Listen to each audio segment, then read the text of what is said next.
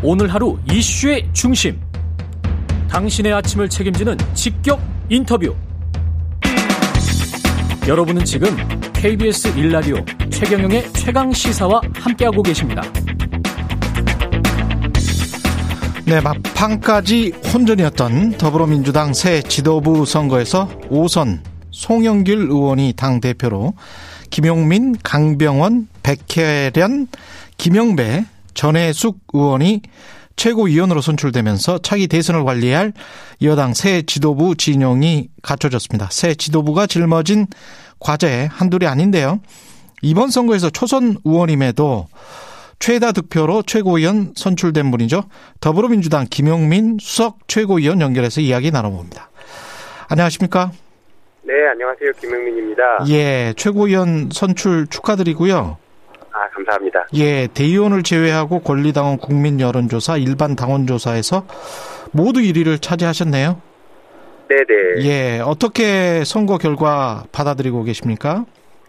예, 먼저 저를 당선시켜주신 모든 분들께 진심으로 감사드립니다. 예. 어, 이번 선거 결과는 제가 선거 기간 내내 그 개혁을 신속하고 어, 영리하게 추진하겠다라는 약속을 드렸고 거기에 대해서 응답을 해주신 거다라고 생각합니다.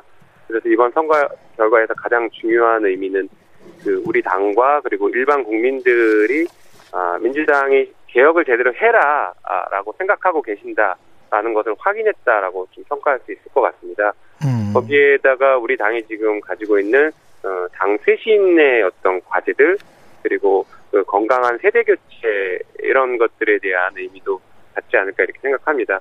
한편으로는 최근에 언론에서 이제 당신 민심 분리 얘기들이 많이 나왔었는데요. 예. 이번 선거 결과를 보면은 어, 당신 민심이 분리되지 않고 하나다라고 생각이 됩니다. 왜냐하면 어, 제가 개혁을 굉장히 강하게 약속드렸던 것에 어, 응답해서 그 권리당원과 일반 여론조사가 음, 굉장히 높게 나왔거든요. 예. 그래서 권리당원과 일반 여론조사 그리고 일반 당원들의 여론조사는 어, 개혁을 약속드린 저를 선택해 주신 것에 봐서 같은 목소리로 어, 개혁을 당부하고 있다 이렇게 평가할 수 있습니다. 오히려 제가 그 대의원 투표에서는 사실 꼴등을 했거든요. 아, 그랬군요. 네, 꼴등입니다.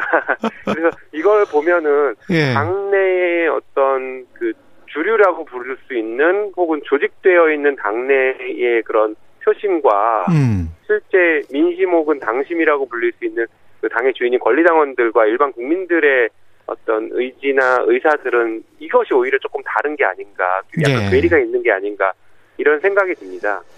그 신속하고 영리한 개혁에 관해서는 조금 이따 저 질문 드리고요.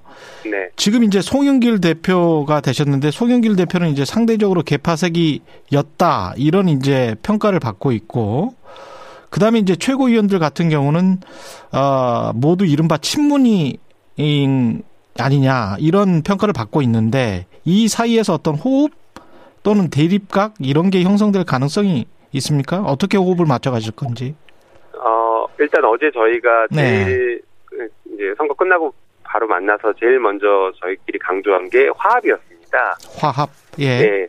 그리고 어 충분한 소통과 대화를 통해서 문제들을 해결하자라는 것들은 서로 이제 합의가 어느 정도 충분히 합의가 됐고요. 예. 한편으로는 그 친문이다라고 표현하는 그런 부분들이 이제 누가 다 모두가 다 합의하고 동의할 수 있는 내용이냐에 대해서는 저는 약간의 의문을 가지고 있습니다. 예. 사실 저 같은 경우에는 그뭐 어떤 조직이나 당내 조직이나 개파에 속해 있지 않, 않은 그런 뭐 독자적인 사람이라고 해야 될까? 약간 그런 평가를 스스로도 하고 또 외부에서도 그렇게 해주고 있는데 어 제가 1위로 당선된 것은 사실 친문이라기보다는 개혁성에 대해서 투표를 해주신 거다 이렇게 생각합니다. 실제 2위로 당선되신 강병원 의원님 같은 경우에도 개혁을 굉장히 강하게 약속하셨거든요. 예. 그래서 1위, 1위와 2위를 모두 개혁 성향이 강한 사람들을 그 당선시켜 주신 것을 보면은 어떤 개파나 조직의 느낌보다는 아, 개혁이 필요하다라는 것에 대해서 어, 동의해 주시고 응답해 주신 거다 이렇게 생각하고 있습니다. 이게 지금 약간의 이제 어감차들이 있는 것 같아요. 개혁 개혁 이라고 하면 또 개혁을 또 요구하는 목소리도 있는 것 같고 또 쇄신이라고 하면 쇄신을 목소, 요구하는 목소리도 있는 것 같은데 그 쇄신이라는 그 단어에는 지금 일반적으로 언론에서 생각하는 거는 어떤 중도성 중도성이 거기에 좀 들어가면서 민주당이 좀 폭이 넓어지고 포용을 하는 그런 어떤 쇄신을 의미하는 것 같은데 그런 측면에서 약간 좀 친문 일색이 아닌가 그런 비판인 것 같거든요. 네. 음, 사실 이제 그 쇄신이라고 저희가 얘기 많이 하는 것은 당내 쇄신을 주로 얘기를 하고 있는 것이고요. 예. 어, 개혁과 이제 개혁의 다, 모든 후보나 모든 의원들이 지금 최고위원분들이나 당 대표님 포함해서 개혁에 반대하는 분은 아무도 없습니다. 다만 그 방점을 민생이 중요하다라고 방점을 찍는 분들이 있으신데 아, 그 둘은 사실 조화를 이뤄가면서 해나갈 수 있는 문제다라고 생각합니다. 그래서 그 부분이 뭐 어떻게 보면 바로 친문이랑 연결된다라고 보기 전 조금 어렵고 예. 그 저희가 흔히 얘기하는 그 언론에서 흔히 얘기하는 친문 강성 분들이 강성 지지자분들의 뭐 문자 뭐 이런 것들을 아마 염두에 두고 그런 얘기들이 나올 수도 있긴 한데 아 아까 말씀드린 것처럼 이번 선거에서의 표심은 어, 개혁을 강하게 하라라는 게 굉장히 큰 의미를 가지고 있는 것으로 봐서 음. 어, 예 그런 부분들은 뭐 강성이라거나 아니면 어떤 친문이라고 하는 게 아니라 보편적인 생각들이 모아졌다 저는 그렇게 좀 보고 있습니다. 구체적으로 개혁이라고 하면 지금 검찰 개혁을 말씀하시는 겁니까? 어떤 개혁 그 아젠다를 좀 말씀해 주십시오. 예. 맞습니다. 그 개혁이라는 것은 정말 많은 과제들이 있는데 어 제가 강조드리는 것은 이미 사회적인 합의가 돼 있고 충분한 논의가 돼 있고 공감대가 형성돼 있는 개혁 과제부터 먼저 하자라는 것입니다. 그게 대표적으로 검찰 개혁과 언론 개혁이라고 볼 수 있죠. 예. 네. 그 검찰 개혁은 구체적으로 뭐가 남은 과제입니까? 검찰 개혁은 검찰의 수사 기소를 분리시키는 것이 지금 남아 있는 과제입니다. 사실 검찰 개혁에서 수사 기소 분리를 빼놓고 얘기한다는 것은 검찰 개혁의 절반도 못했다라고밖에 평가할 수 없거든요. 예. 예, 근본적인 부분은 처방하지 않고 치료하지 않고 어, 다른 외적인 부분만 그 저희가 개혁을 한다는 것은 많이 부족하다 이렇게 보고 있어서 수사 기소 분리로 어, 신속하게 개혁을 완수해야 된다 생각하고 있습니다. 그리고 언론 개혁과 관련해서는 어떤 게 남은 과제인가요? 어, 언론 개혁은 지금 크게 뭐 두 가지 방향으로 많이 논의가 되고 있습니다. 하나는 우리가 흔히 얘기하는 가짜 뉴스에 대한 문제점들이 계속 부각이 되고 있기 때문에 어, 가짜 뉴스를 통해서 민의를 왜곡하고 여론을 왜곡하는 이런 현상들을 어, 어떻게 뭐 규제 혹은 어떻게 어, 개선할 것이냐 이런 논의가 한- 하나 있고 또 하나는 어, 지금 많이 논의되고 있는 게 언론이 아니면서 언론보다 더 훨씬 영향력을 가지고 있는 포털 사이트에 대해서 어, 포털 사이트의 어떤 편향성이나 이런 문제들을 어떻게 개선해서 어, 기울어지지 않은 운동장으로 만들어 놓을 것이냐 이런 두 가지 방향에서 논의되고 있습니다. 그 대통령 임기가 한 1년도 채 남지 않는 상황에서 이제 검찰 개혁, 언론 개혁을 계속 어, 하겠다라는 말씀이신데 반면에 이제 문재인 대통령은 어제 전당대회 영상을 통해서 단합을 강조를 했단 말이죠.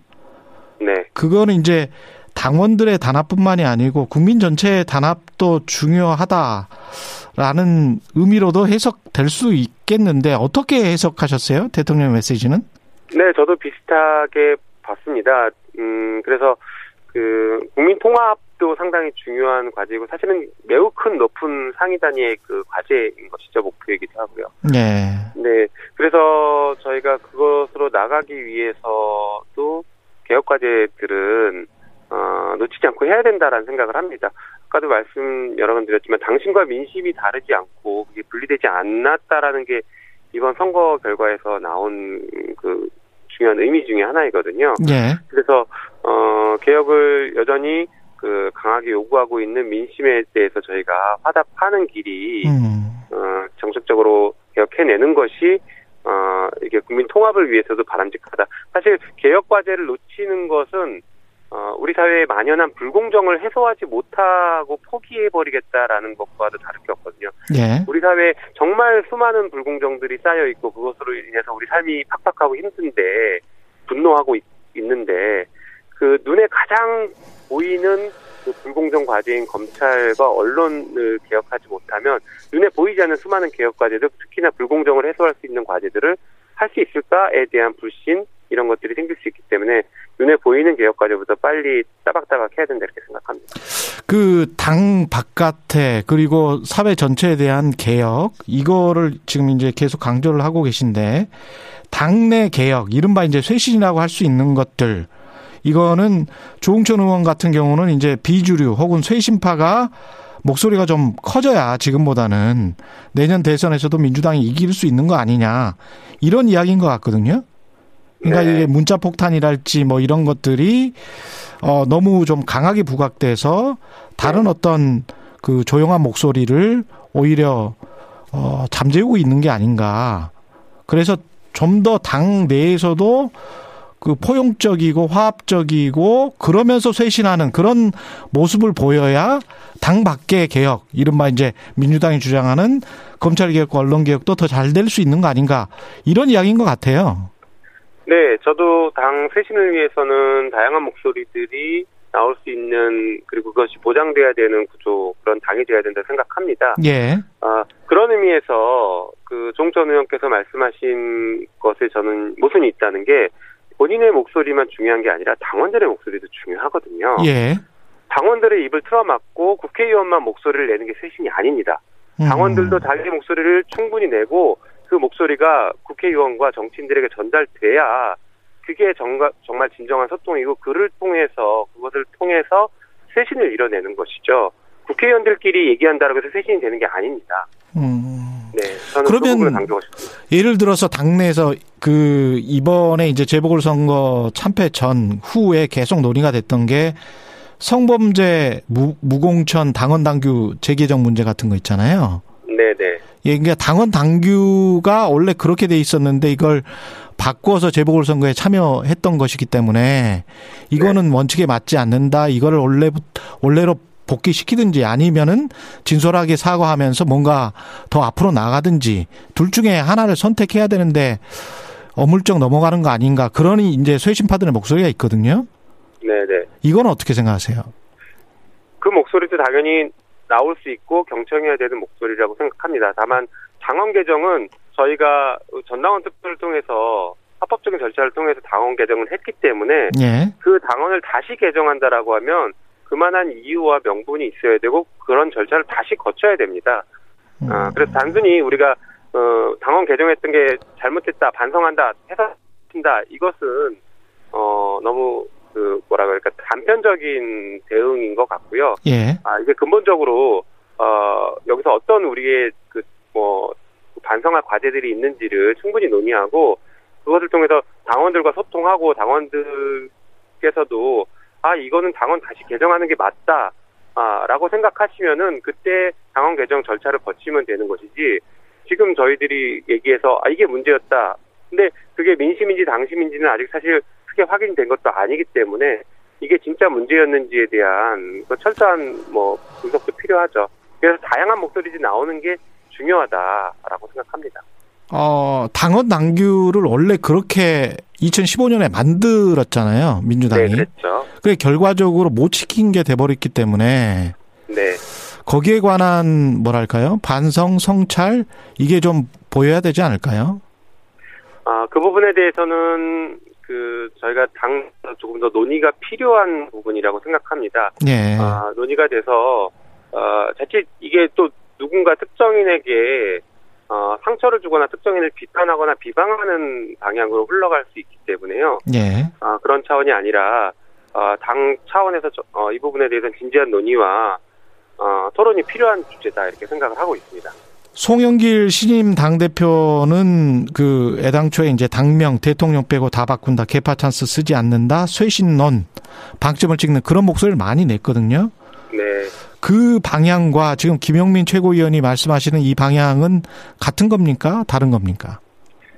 어, 더 대화가 필요하지만 지금 저는 크게 다르지 않다고 생각하고 있습니다. 예. 특히 저 같은 경우에는 그 이제 당내 민주화를 굉장히 강조하고 약속을 드렸는데요. 예. 어, 이번 투표 결과나 뭐 이런 것들을 보더라도 그 대의원과 권리당원이 당의 중요한 의사결정 혹은 당을 구성하는 당 지도부를 구성하는 데 있어서의 어, 의사의 그 비중되는 그 반영되는 비중이나 가치 이런 것들이 너무 현격하게 차이가 나서 아, 진짜 당의 주인인 당원들이 제 목소리를 내기 쉽지 않은 구조이다라고 생각하고 있거든요. 그래서 네. 이런 것들도 하나하나 개, 개선해 나가고 개혁해 나가고 쇄신해 나가는 것이 지금 필요하다 생각하고 있고 송영길 당 대표께서도 어, 이런 틀에서는 크게 다른 생각이 아니지 않을까 생각하고 있습니다. 중도층 확대를 위해서 앞으로 이제 대선 남았는데 어떤 전략이 네. 필요하다고 보십니까? 저는 개혁 과제와 민생을 챙기는 것이 어, 동시에 진행되어야 된다 이렇게 두 생각합니다. 트랙으로 예. 네네. 개혁은 사실 어, 시끄럽게 요란하게 할 필요는 없습니다. 필요한 개혁 과제들을 하면 되는 것이고요. 그 과정에서 사회적인 합의나 논의가 필요하면 또 그렇게 하면 되는 것이고 민생은 정말로 어, 많은 대화가 필요하고 많은 그, 그 합의 과정들이 필요하거든요. 어, 그리고 그 정책에 대한 중요한 고민도 많이 필요한 부분들이라서 어, 민생에 대해서 어, 집중하는 어, 그룹과 그리고 개혁 과제에 대해서 집중하는 그룹이 어, 지금 조금 약간 서로 나뉘어지는 그런 느낌이긴 한데 어, 같이 상의해서 어, 함께 동시에 진행하는 게 중요하다 이렇게 생각하고 있습니다. 신임 원내대표 국민의힘 같은 경우는 김기현 의원이고 더불어민주당 같은 경우는 윤호중 의원입니다. 근데 두 분 다 언론에서 자기 할 목소리를 다 내는 분들 강석으로 이렇게 이야기를 하고 있기 때문에 법사위원장 같은 경우는 야당에서 계속 요구하고 있지 않습니까? 어떻게 풀어야 된다고 보십니까? 어, 저는 법사위원장은 이미 작년에 원구성이 끝난 일이기 때문에, 어, 그 요구하는 것 자체가 무리다라고 음. 생각하고 잘못된 주장이다 이렇게 생각하고 있습니다. 네. 네, 그래서, 어, 법사위원장을 뭐 양보라는 표현도 그렇고, 법사위원장은 좀 민주당이 당연히 계속 해야 된다 이렇게 생각하고 있습니다. 예. 오늘은 여기까지 듣겠습니다. 말씀 감사합니다. 네, 감사합니다. 김용민 더불어민주당 수석 최고위원이었습니다. 고맙습니다. 네, KBS 1라디오 최경련의 최강시사 1부는 여기까지고요. 잠시 후 2부에서는 최고의 정치 더불어민주당 강훈식 의원, 국민의힘 송일정 의원 만나봅니다.